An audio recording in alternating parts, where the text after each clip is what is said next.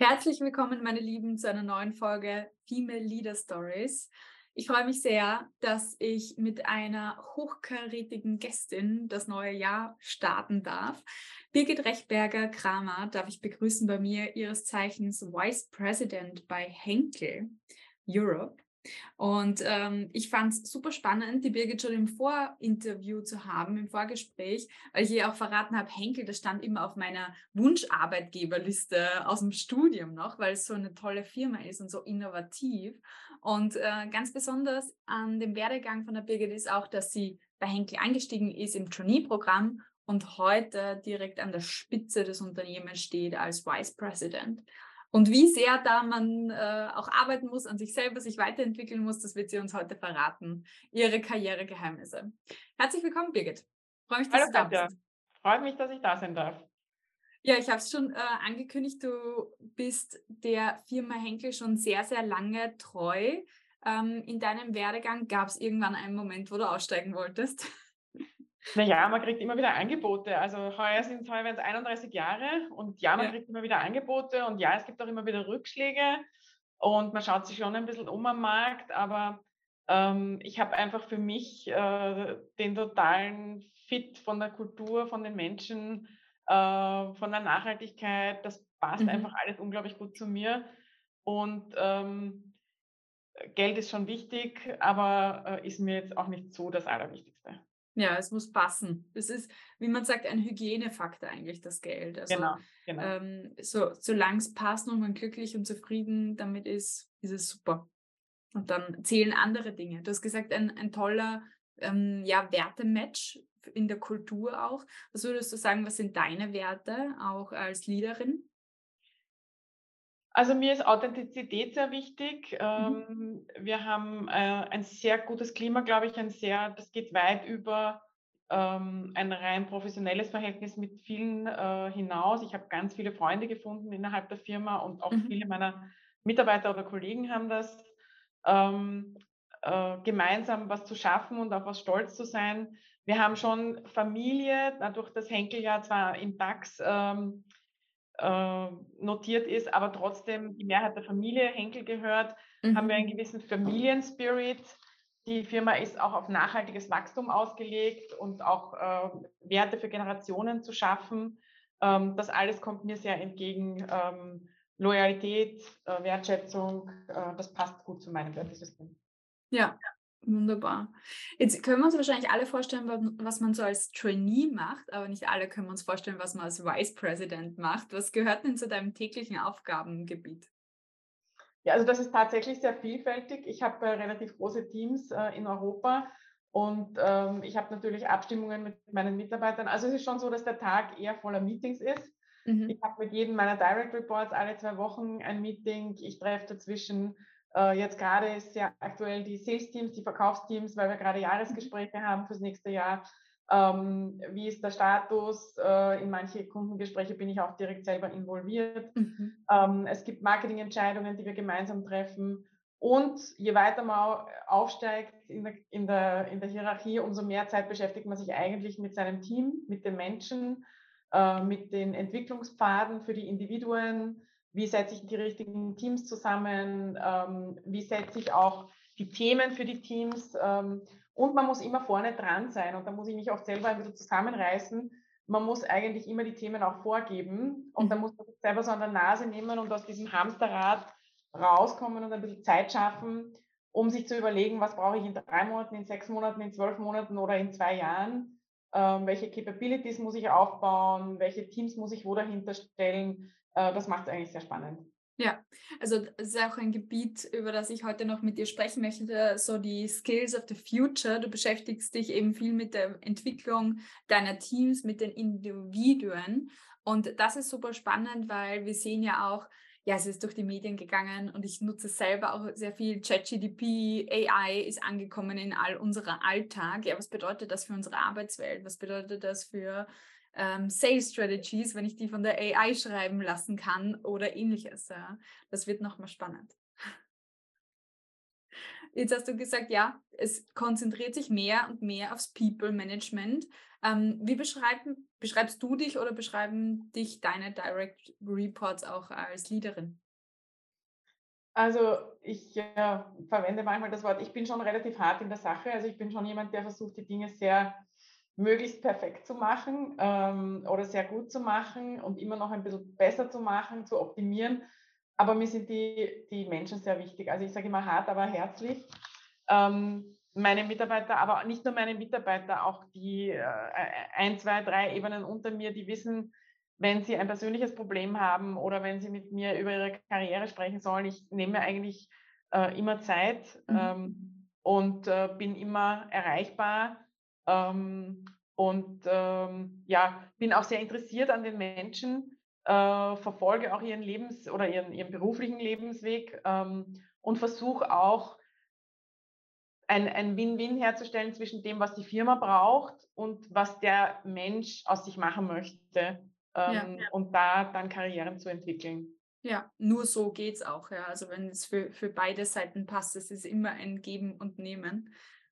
Niemand ist irgendjemandem was schuldig, aber wenn das eine schöne Symbiose ist, ähm, dann ist es umso perfekter.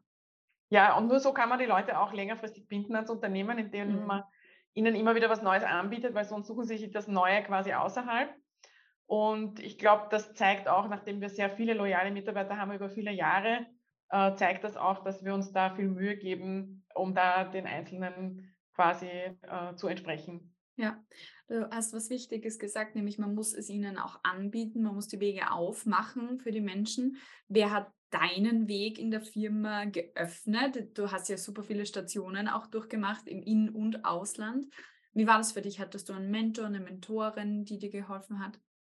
Ja, als ich begonnen habe, hatte ich so einen, also das war jetzt kein offizieller Mentor, mhm. damals hat es sowas noch nicht gegeben, ja. aber jemand, der mich einfach angeleitet hat und mir sehr viel beigebracht hat. Und dann habe ich schon auf einen Vorgesetzten getroffen, der äh, mein Potenzial erkannt hat. Und äh, es ist aber schon auch so, dass ich immer sage, es gehören zwei dazu. Man mhm. muss auch selber sagen, ich möchte jetzt gern was anderes machen oder ich möchte jetzt gern ins Ausland gehen oder ähm, also ich denke, es ist schon auch wichtig, dass man ein bisschen aktiv ist äh, und nicht nur alles passieren lässt. Es ist dann natürlich schon auch ein bisschen ein Zufall dabei und auch ein bisschen ein Glück dabei und natürlich viel Fleiß und aber auch schon jemand, der einem Chancen anbietet. Und man muss nicht jede Chance nehmen. Ich habe selber auch zwei Möglichkeiten abgelehnt, ins Ausland mhm. zu gehen, weil es halt gerade familiär nicht gepasst hat. Ähm, aber ich habe auch viele Chancen ergriffen. Manchmal bewegt man sich ganz stark auch aus der Komfortzone. Das ist dann oft auch gar nicht so angenehm die ersten paar Monate, aber nur so entwickelt man sich irgendwie auch weiter. Ja, das stimmt. Ähm, es ist spannend, welche Entscheidungen man dann annimmt und welche man auch mal ausschlagt. Ähm, ich glaube, viele haben da immer das Gefühl, so, was ist, wenn ich das jetzt nicht nehme, kommt dann was Besseres nach? Kommt was Besseres nach? Das weiß ich nicht, das, das kann man so per se nicht sagen. Also ich versuche schon, wenn mir ein Mitarbeiter sagt, schau, grundsätzlich würde ich gerne ins Ausland gehen, aber jetzt mhm. habe ich noch dieses oder jenes mhm. Thema, das mhm. Kind muss noch die Schule da mhm. abschließen mhm. oder so, dann versuche ich das ähm, nicht negativ zu nehmen, sondern ganz werteneutral, so wie es bei mir selber auch war, ja. und dem das nächste Mal wieder was anzubieten. Es gibt ja. natürlich schon auch Leute, die halten einen hin, die sagen einen fünf Jahre lang, äh, nein, jetzt geht es gerade nicht, ähm, dann wird es dann auch nicht glaubwürdig. Aber viele machen es dann beim zweiten Mal und ich ich finde, das ist auch total in Ordnung. Das ist auch vielleicht ein Unterschied von einer deutschen Kultur zu einer amerikanischen, wo man nicht so leicht ablehnen kann. Mhm. Mhm. Ja, das stimmt. Also da spielt die Kultur auch wieder rein, dass man sagt, okay, ich nehme das einfach mal neutral. Ähm, Wenn es passt, dann passt es. Als doch sehr internationales und vor allem auch europäisches ähm, Unternehmen. Was waren deine ausländischen Stationen in der Karriere?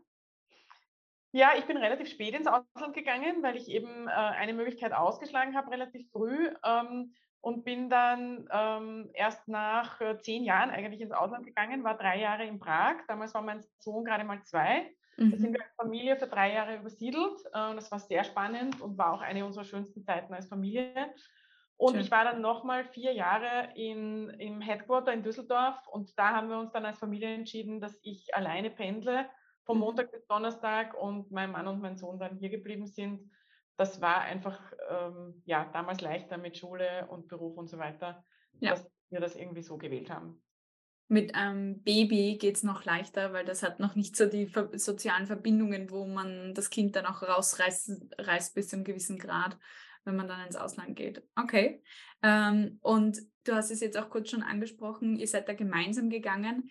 Ich glaube, das ist ähm, richtig großartig, dass ihr das als Familie gemacht habt, weil ich glaube, es ist nach wie vor noch nicht ja, Usus, ähm, dass man es auch macht als Familie gemeinsam, vor allem wenn die Frau so erfolgreich ist. Wie ist dir gegangen äh, zu dem Zeitpunkt auch schon im Top-Management? Weil du warst ja dann auch schon direkt äh, im Ausland, hast du, glaube ich, auch eine Geschäftsführung in, in der zweiten Station dann auch schon übernommen. Sehr wahnsinnig erfolgreich auch schon. Wie ist dir ge da gegangen in der Rolle? Ja, also das war, wie gesagt, eine sehr schöne Zeit und ähm, das war tatsächlich für meinen Mann nicht sehr leicht. Also es waren außer uns keine anderen äh, Frauen im Ausland quasi, äh, mhm. sondern immer die Männer, die die Experts waren. Ähm, ich glaube, heutzutage ist es ein bisschen besser. Ähm, und ich habe sehr viele Kolleginnen, ähm, wo manche Männer dann auch schaffen, im Ausland äh, eine Anstellung zu finden oder mhm. teilweise mittlerweile geht es ja Gott sei Dank auch remote zu arbeiten. Ja. Äh, und das hilft natürlich jetzt unglaublich. Auch mit dieser Drei-Tage-Woche haben wir jetzt viele, die sagen, okay, anders als bei mir von Montag bis Donnerstag, wenn ich jetzt Dienstag, Donnerstag machen muss, äh, drei Wochen im Monat, das ist eigentlich äh, kein großes Thema. Ah, dass ihr nicht so viel weg seid sozusagen, also nur immer drei Tage vor Ort. Genau, wir haben drei Tage oder 60 mhm. Prozent Mindestanwesenheit und mhm. äh, Rest Homeoffice. Dann auch genau. Mhm. Ja, ja, super. Also großartig, dass da die Flexibilität einfach äh, mittlerweile Einzug hält. Ist nicht in allen großen Unternehmen so, ja. Siehe Twitter oder so. Ja, nein, es wird aber auch sehr geschätzt, aber es funktioniert auch sehr gut. Also ähm, ja, ich, ich glaube, das ist eine gute Art und Weise, eine Workforce zu haben, wo wirklich die, die sehr guten Talente gehalten werden können und in internationalen Rollen arbeiten können und trotzdem quasi äh, mit ihren Familien äh, nicht großartig umsiedeln müssen durch die Welt. Also ja. es geht jetzt innerhalb Europa gut, solange dann, sobald dann einmal der Ozean dazwischen ist oder so, dann ist es eh schwieriger. Ist es eh schwierig, braucht man viel mehr Regulatorien. Ja. Jetzt ähm, hast du genau all diese Stufen durchgemacht, eigentlich vom Trainee und der Expert-Rolle bis zur ersten Führungsposition, ähm, Abteilungsgeschäftsführungsleitung, Konzernleitung. Was würdest du sagen, was sind die Fähigkeiten eigentlich auch und die, ja, die Transition Phases zwischen all diesen Rollen? Was braucht es von der Kollegin zur Führungskraft oder von der Führungskraft dann wirklich in die Budgetverantwortung zum Beispiel? Also ich glaube, einmal gibt es einige Eigenschaften, die man ohnehin mitbringen muss. Ja? Also ähm, man muss schon auch viel Arbeitseinsatz leisten, also Fleiß gehört immer dazu, ähm, Bereitschaft, sich auch neuen Dingen zu stellen, sich, äh, sich äh, aus der Komfortzone rauszubegeben, ähm, immer wieder was Neues zu lernen, auch äh, Funktionen zu wechseln. Ähm, was sicher nicht ganz leicht war, war die erste Führungsrolle, vor hm. allem weil ich äh, aus dem Team quasi in die Führungsrolle promotet worden bin. Das heißt, man wird dann der mhm. Vorgesetzte seiner eigenen Kollegen. Von der Kollegin das war schon relativ schwierig. Ja. Ähm, das Gute ist, dass einem Henkel da äh, gute Hilfestellungen gibt über äh, Seminare oder Coachings ähm, oder auch eben Vorgesetzte, die einem helfen, gewisse Situationen zu meistern. Ähm, leichter ist es dann eigentlich, wenn man schon so mal die erste Führungs-, also am Anfang fängt man mit ein, zwei Mitarbeitern an, wenn man dann so mal ein Team von sechs, sieben, acht Leuten geführt hat, dann geht man nochmal den Schritt, wo man sagt, man hat dann ein Team mit 30, 40 Leuten, wo man dann wieder Subabteilungsleiter hat. Mhm. Und dann irgendwann, ob es jetzt dann 50 sind oder 1000 macht, dann kann ich mir so einen großen Unterschied. Okay, sehr gut. Da kann man so die Angst nehmen, wenn man die Hürde mal geschafft hat, dann ist more of the same a little bit. Also das ist, ähm, ja, es sind größere Zahlen vielleicht, es sind größere Teams, aber die Direct Reports bleiben ja dann, do, äh, dann doch ähnlich. Wie viele genau. Direct Reports hast du aktuell in deiner Rolle? Ich habe jetzt äh, sieben und dann habe ich noch drei, die zwar nicht an mich berichten, aber Teil meines Führungsteams sind, mhm. ähm, also von HR oder von Supply Chain äh, oder von RD. Ähm, und das ist auch so eine gute Zahl, sieben, acht, neun, mehr würde ich nicht vorschlagen. Ja, ja Ja, absolut. Weil da kann man noch sich Zeit nehmen, gut für die Leute, äh, ja, Qualität genau. auch aufbauen. Ja. Ähm, ich will nochmal zurückkommen auf genau diese Ebene Kollegin zur Führungskraft, weil die ist super spannend, auch für all meine Hörerinnen, weil ich weiß, dass sich viele auch immer in diesen Situationen wiederfinden. Ähm, und ja, sich dann auch die Frage stellen, ja, wie werde ich denn jetzt hier respektiert, auch als Führungskraft? Was war dein Zugang da? Also ich glaube, einen, einen Rat kann ich schon geben. Man muss, ähm, man muss davon Abstand nehmen, dass man sagt, man ist jetzt trotzdem der Freund äh, und man muss, auch wenn das wehtut, so eine gewisse Distanz aufbauen. Ja? Mhm. Ähm, man versteht sich mit manchen persönlich extrem gut, mit anderen gut, mit manchen vielleicht weniger gut.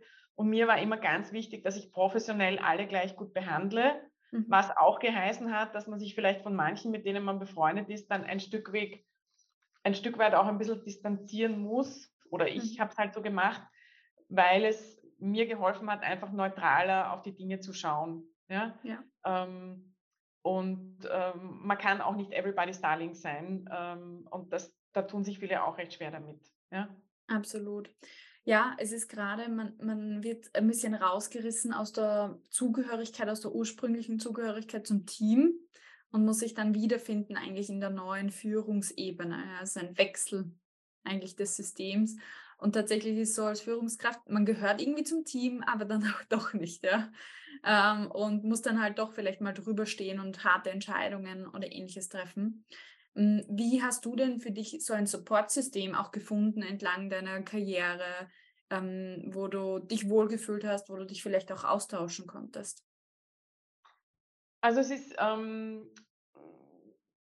damals habe ich es eher so inoffiziell gemacht mit so einem Art Mentoring. Wir haben das mittlerweile institutionalisiert, dass mhm. ich selber vor allem junge Frauen innerhalb der Firma gementort habe und wir haben das jetzt auch weiter noch runter, gerade eben so in dieser die erste Führungsverantwortung oder das erste größere Team, was dann meistens auch irgendwie zusammenfällt mit diesem Thema, äh, kann ich das mit einer Familie noch mhm. vereinbaren mhm. und so weiter. Also das ist ein ganz ein wichtiger Zeitraum, ja.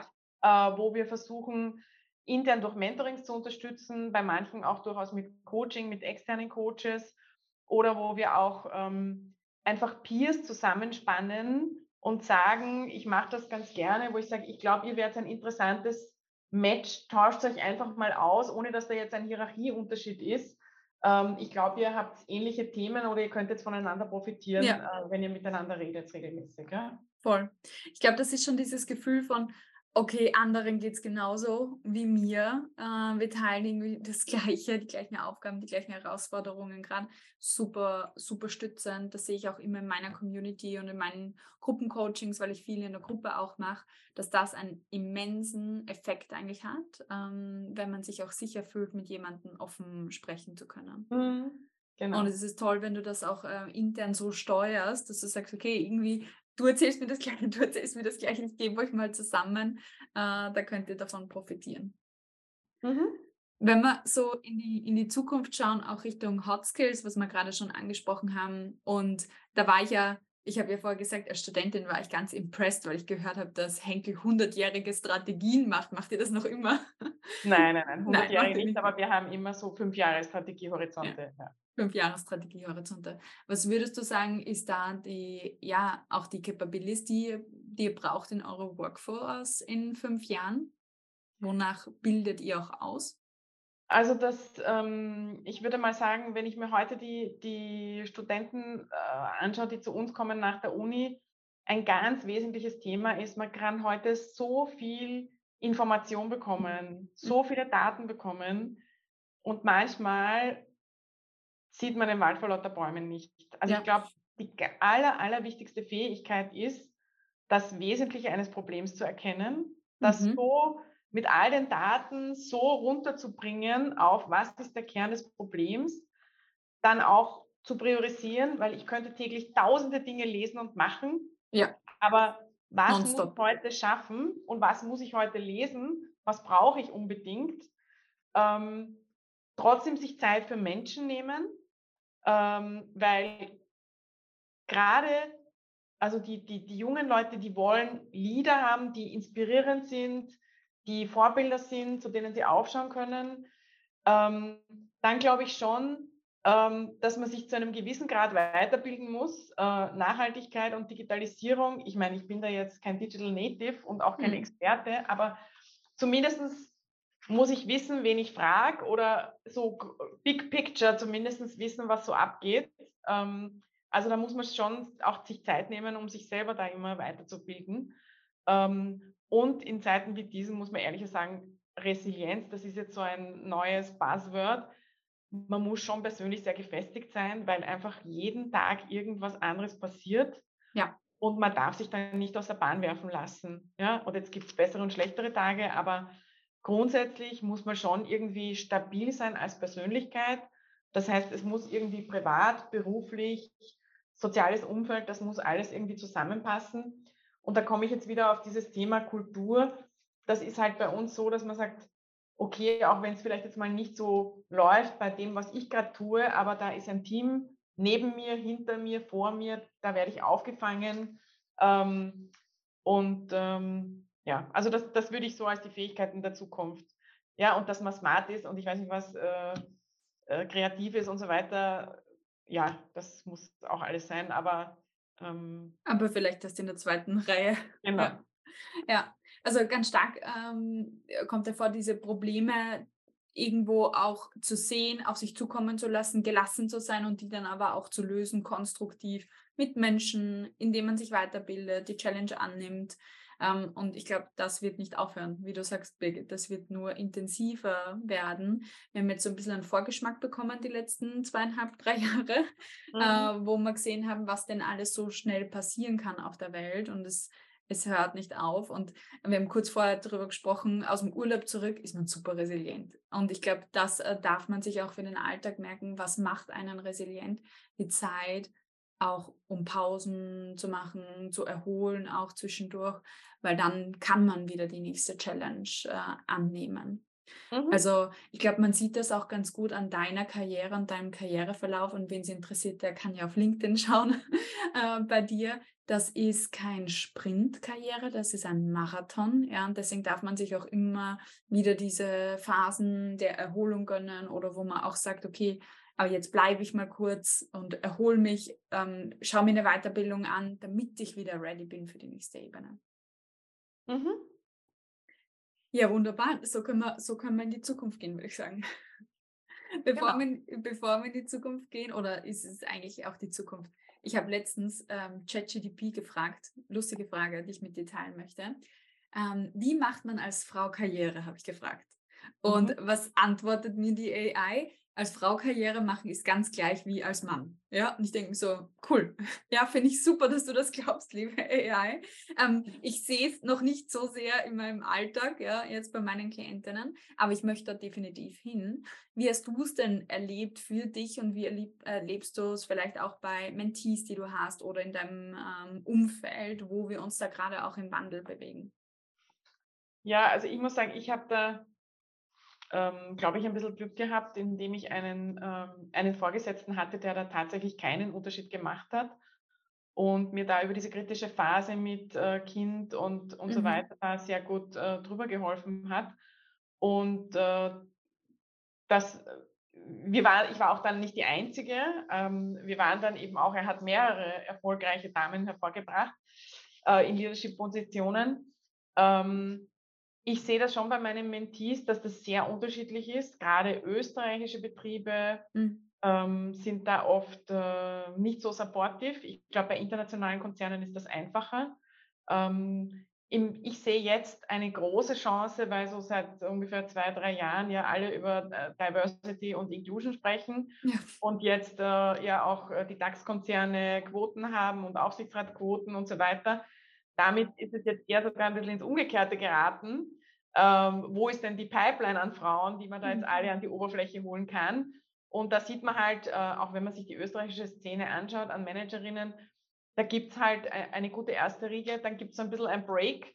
Ähm, und da muss es uns jetzt gelingen, wieder die, die Damen, die, die, die mit 30erinnen da auf, in die nächste in die nächste Ebene hinaufzubringen. Ähm, ja, Österreich in dieser Challenging-Phase. Ja, also Österreich ist da sicher nicht vorne dabei. Also wenn ich mir Frankreich anschaue oder Amerika oder ähm, das haben wir ganz andere äh, Situationen. Mhm. Du hast jetzt gesagt, du hast einen Vorgesetzten gehabt, der dich da supportet hat, auch in, in der Phase oder auch keinen Unterschied da gemacht hat und ja, sich eingestellt hat äh, drauf. Was, was wird es denn brauchen, damit diese, ja, dieser Mittelbau, sagt man auch, ja, einfach auch wirklich gefüllt ist, gut gefüllt ist an, an weiblichen Talenten? Also ich glaube zum einen, man braucht eben Vorbilder, also so, äh, so Lighthouse-Frauen äh, mhm. oder was, äh, und, und ähm, in allen Ebenen. Also ich versuche das auch bei mir selber immer, dass wir da äh, entsprechend Visibility haben für äh, Frauen in Leadership-Rollen. Dann braucht es durchaus individuelle Lösungen. Ja, also ich habe viele Frauen, die wir nach der Karenz in sehr unterschiedlichen Positionen integriert haben, je nachdem, wie deren private Situation war. Ähm, Viele, die sich dann auch äh, meinen, sie müssen dann schon den nächsten Schritt machen und 100 Prozent arbeiten und haben aber kein Netz und so weiter. Also ich mhm. mache da auch ganz viel persönliche Beratung oder habe ich gemacht, mhm. wo ich sage, wie schaut deine Situation aus? Was trägt dein Mann bei? Wie ist dein familiäres Umfeld? Ähm, aber dann durchaus auch individuelle Lösungen anbieten. Ja, wir haben jetzt äh, zwei Assistentinnen, die sich den Job teilen. Wir haben äh, eine Führungskraft, die eine tolle Führungsrolle mit 80 Prozent macht. Also es gibt es immer wieder. Man muss halt äh, wissen, welche Person ist das, wie ist die Rolle, wie kann ich das zusammenbringen. Ja, das wünschen sich tatsächlich auch sehr, sehr viele Leute, ähm, Führungsrollen mit 30 Stunden zum Beispiel. Ja, also das weiß ich von meinen Klientinnen, die alle ja super High Achiever auch sind, ja, und auch eher Karriere machen wollen, sonst wären sie nicht beim Karrierecoach, ja. Aber die wünschen sich das vor allem diese Vereinbarkeit von, hey, ich will eine coole, spannende Rolle und ich will aber trotzdem auch Zeit für meine, für mich oder für meine Familie und das einfach auch gemeinsam erleben, ja. Und ich glaube, jeder, jeder Mensch ist da ein bisschen, bisschen anders, ja. Und ähm, gerade ich habe es vorher schon angesprochen, gerade als eine der wenigen Frauen, auch die dieses, dieses äh, Leuchtfeuer vor sich her trägt, Birgit. Ja? Bist du auch so eine Lighthouse-Woman, so wie du es gerade vorher äh, bezeichnet hast. Wie gehst du da um, wenn, wenn darüber gesprochen wird, naja, jetzt bist du als Frau nur wegen der Quote oder so im Vorstand oder im Aufsichtsrat. Wie reagierst du auf sowas? Oder was könntest du raten dazu? Ähm das ist ein schwieriges Thema. Ich war eigentlich immer ein Quotengegner und ich bin zum Glück auch äh, befördert worden, noch bevor Henkel äh, Diversity-Quoten implementiert hat. Also fühle ich mich jetzt nicht als Quotenfrau. Aber ich war immer dagegen, genau aus diesem Grund. Ähm, mittlerweile habe ich festgestellt, äh, wir kommen sonst nicht weiter. Ähm, wir müssen gezielt, ähm, nämlich nicht unbedingt die Quote erfüllen, sondern was wir jetzt begonnen haben, ist, wir versuchen 50-50 zu promoten. Das heißt, mhm. das wird eine Weile dauern, mhm. aber wir sagen einfach, wenn wir einen Mann promoten wollen, haben wir auch eine Frau gleichzeitig oder und aber schauen dann auch auf die Pipeline dahinter. Mhm. Wo, wo habe ich denn meine fünf Jahres Pipeline, damit die Frauen ready sind, dass ich sie dann auch promoten kann? Das ja. heißt, wir gehen bei Frauen durchaus längerfristig an die Karriereplanung und sagen, wen müssen wir denn jetzt ein bisschen pushen oder, oder was Neues anbieten oder weiterentwickeln, damit wir dann genug Frauen zum Promoten haben. Ja, ja. also tatsächlich ähm, habe ich die Erfahrung auch gemacht, dass dieses Anbieten ganz wichtig ist äh, in der weiblichen Karriereförderung. Also auch zu sagen, hey, ich sehe dich schon dort und ich traue dir das zu bitte, jetzt ähm, geht es weiter ja, in, in, in der Karriere. Also durchaus schon so diese, diese Möglichkeit wachrufen. Ich mache das häufig auch im Coaching mit meinen Klientinnen. Naja, du bist doch eh schon so lange auf der Position. Ähm, wie wäre es denn mit dem nächsten Schritt oder würde dich das und das interessieren? Na, darüber habe ich noch gar nicht nachgedacht. Okay, dann denken wir jetzt drüber nach. Ja? Also wie schaut das aus? Also, so also ich glaube, das, das ist, ganz wichtig, was du ansprichst. Ich erlebe auch sehr viel, dass die dass äh, dass man wartet, dass jemand auf einen zukommt. Und. Karriere passiert aber nicht nur, sondern Karriere kann man auch forcieren, indem man eben sagt, also ich war mindestens zwei oder dreimal in meinem Leben bei meinem Chef und habe gesagt, ich möchte, nur dass du es weißt, ich möchte jetzt gerne als nächsten Schritt ins Ausland, muss nicht nächsten Monat sein, kann in sechs Monaten, in zwölf Monaten, I'm ready. Ja? ja. Dann ist das ganz was anderes, ähm, als wenn, wenn der auf einen zukommen muss. Ähm, und das Zweite ist das, was auch was ganz Wichtiges, was du angesprochen hast, ist dieses Zutrauen. Ne? Ganz viele Frauen haben dann große Sorge, dass sie den Anforderungen nicht entsprechen. Und ich sage dann immer, Also erstens mal glaube ich, dass du es kannst und, zwei, und sonst würde ich es dir nicht anbieten. Und zweitens, was kann passieren? Ja, du schaust es dir jetzt mal an, 100 Tage, und ich habe noch nie erlebt, dass das wir nach 100 Tagen zu dem Schluss gekommen sind, es geht nicht. Ja. Man muss dann vielleicht ein bisschen beim Unterbau justieren oder bei der Abgrenzung des Jobs und so weiter, damit sich das zeitlich alles ausgeht. Aber ich habe noch nie erlebt, dass das ein totaler Versa äh, totales Versagen war und derjenige gegangen ist. Ja? Mhm. Also ähm, das ist so ein bisschen dieses selber, wenn mir das jemand anderer zutraut, dann hat er sich das schon gut überlegt. Ja, und tatsächlich ähm, kann man auch mitgeben, hilft dann sogar der Unconscious Bias ähm, dabei zu performen. Also es ist immer so dieses Gefühl, naja, was ist, wenn ich dann enttäusche, aber wenn sich mein Vorgesetzter oder meine Vorgesetzte dafür entscheidet, dass ich jetzt weitergehe in der Karriere, dann, dann ähm, hebt das eigentlich schon mal, ja, man kriegt den Benefit of a doubt, würde man sagen. Also man äh, bekommt schon mal die Vorschuss, den Vorschussvertrauen, das Vorschussvertrauen, genau. Ja, wunderbar, dass du das auch ähm, so etablierst und ich habe mir das aufgeschrieben als wunderbares Zitat. Ja, Karriere passiert nicht einfach. Du darfst sie auch forcieren. Ja? Um das Wort nicht muss äh, reinzuschreiben, aber man darf das auch. Ja? Darf sich das auch rausnehmen und sich melden, aktiv sagen, ich will das jetzt. Ja? Mhm. Ich bin bereit. Ähm, liebe Birgit, was würdest du denn gerne unseren Hörerinnen mitgeben auf ihrem Entwicklungsweg?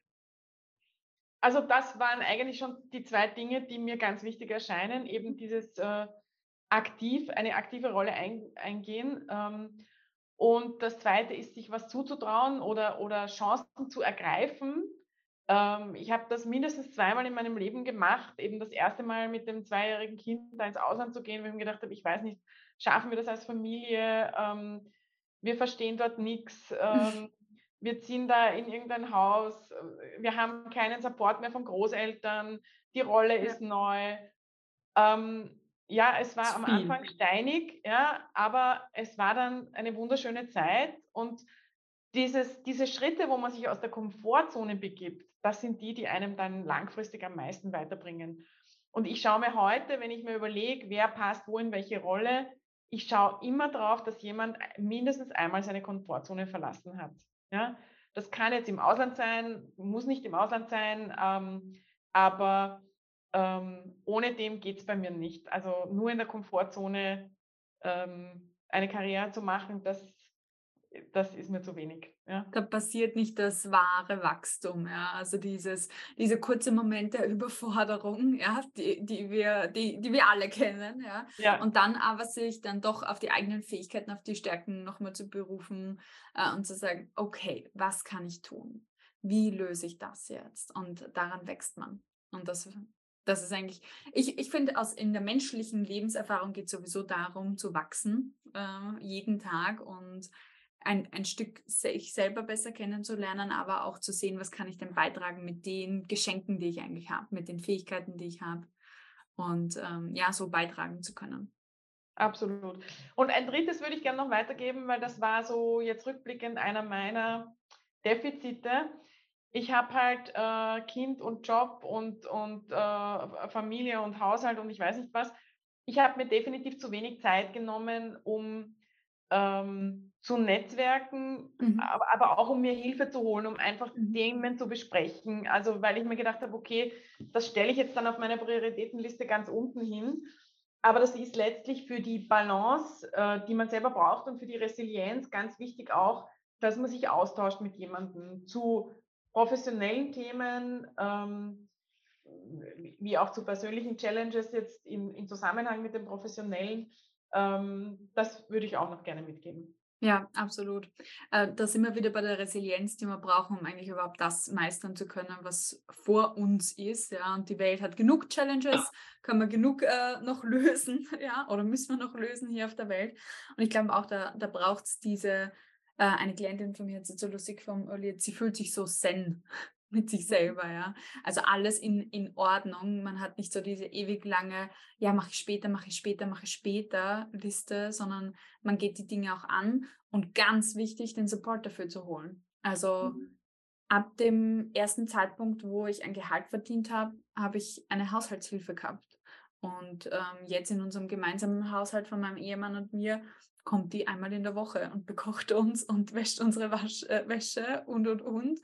Und dann ähm, und lässt man sich unterstützen von Dienstleistern in diversen Belangen. Ja, also e-, egal, ob das ein Umzug ist oder die Reparatur oder oder ja, man muss nicht alles im Leben selber machen. Mhm. Ich glaube, das ist ganz wichtig, auch nicht nur beruflich zu delegieren, sondern auch privat zu delegieren, dann fällt es leichter. Mhm. Birgit, ich sage herzlichen Dank für das schöne Interview mit dir. Ähm, es hat mir sehr gefallen, dass du sowohl geteilt hast, wie es dir persönlich gegangen bist, äh, ist aber auch, ähm, ja, was würdest du vielleicht jetzt raten, anderen raten, wie sie es gut machen können und eigentlich auch eine erfüllende Karriere für sich selber aufbauen können wo sie ja glücklich sind und eigentlich auch einen Impact leisten können.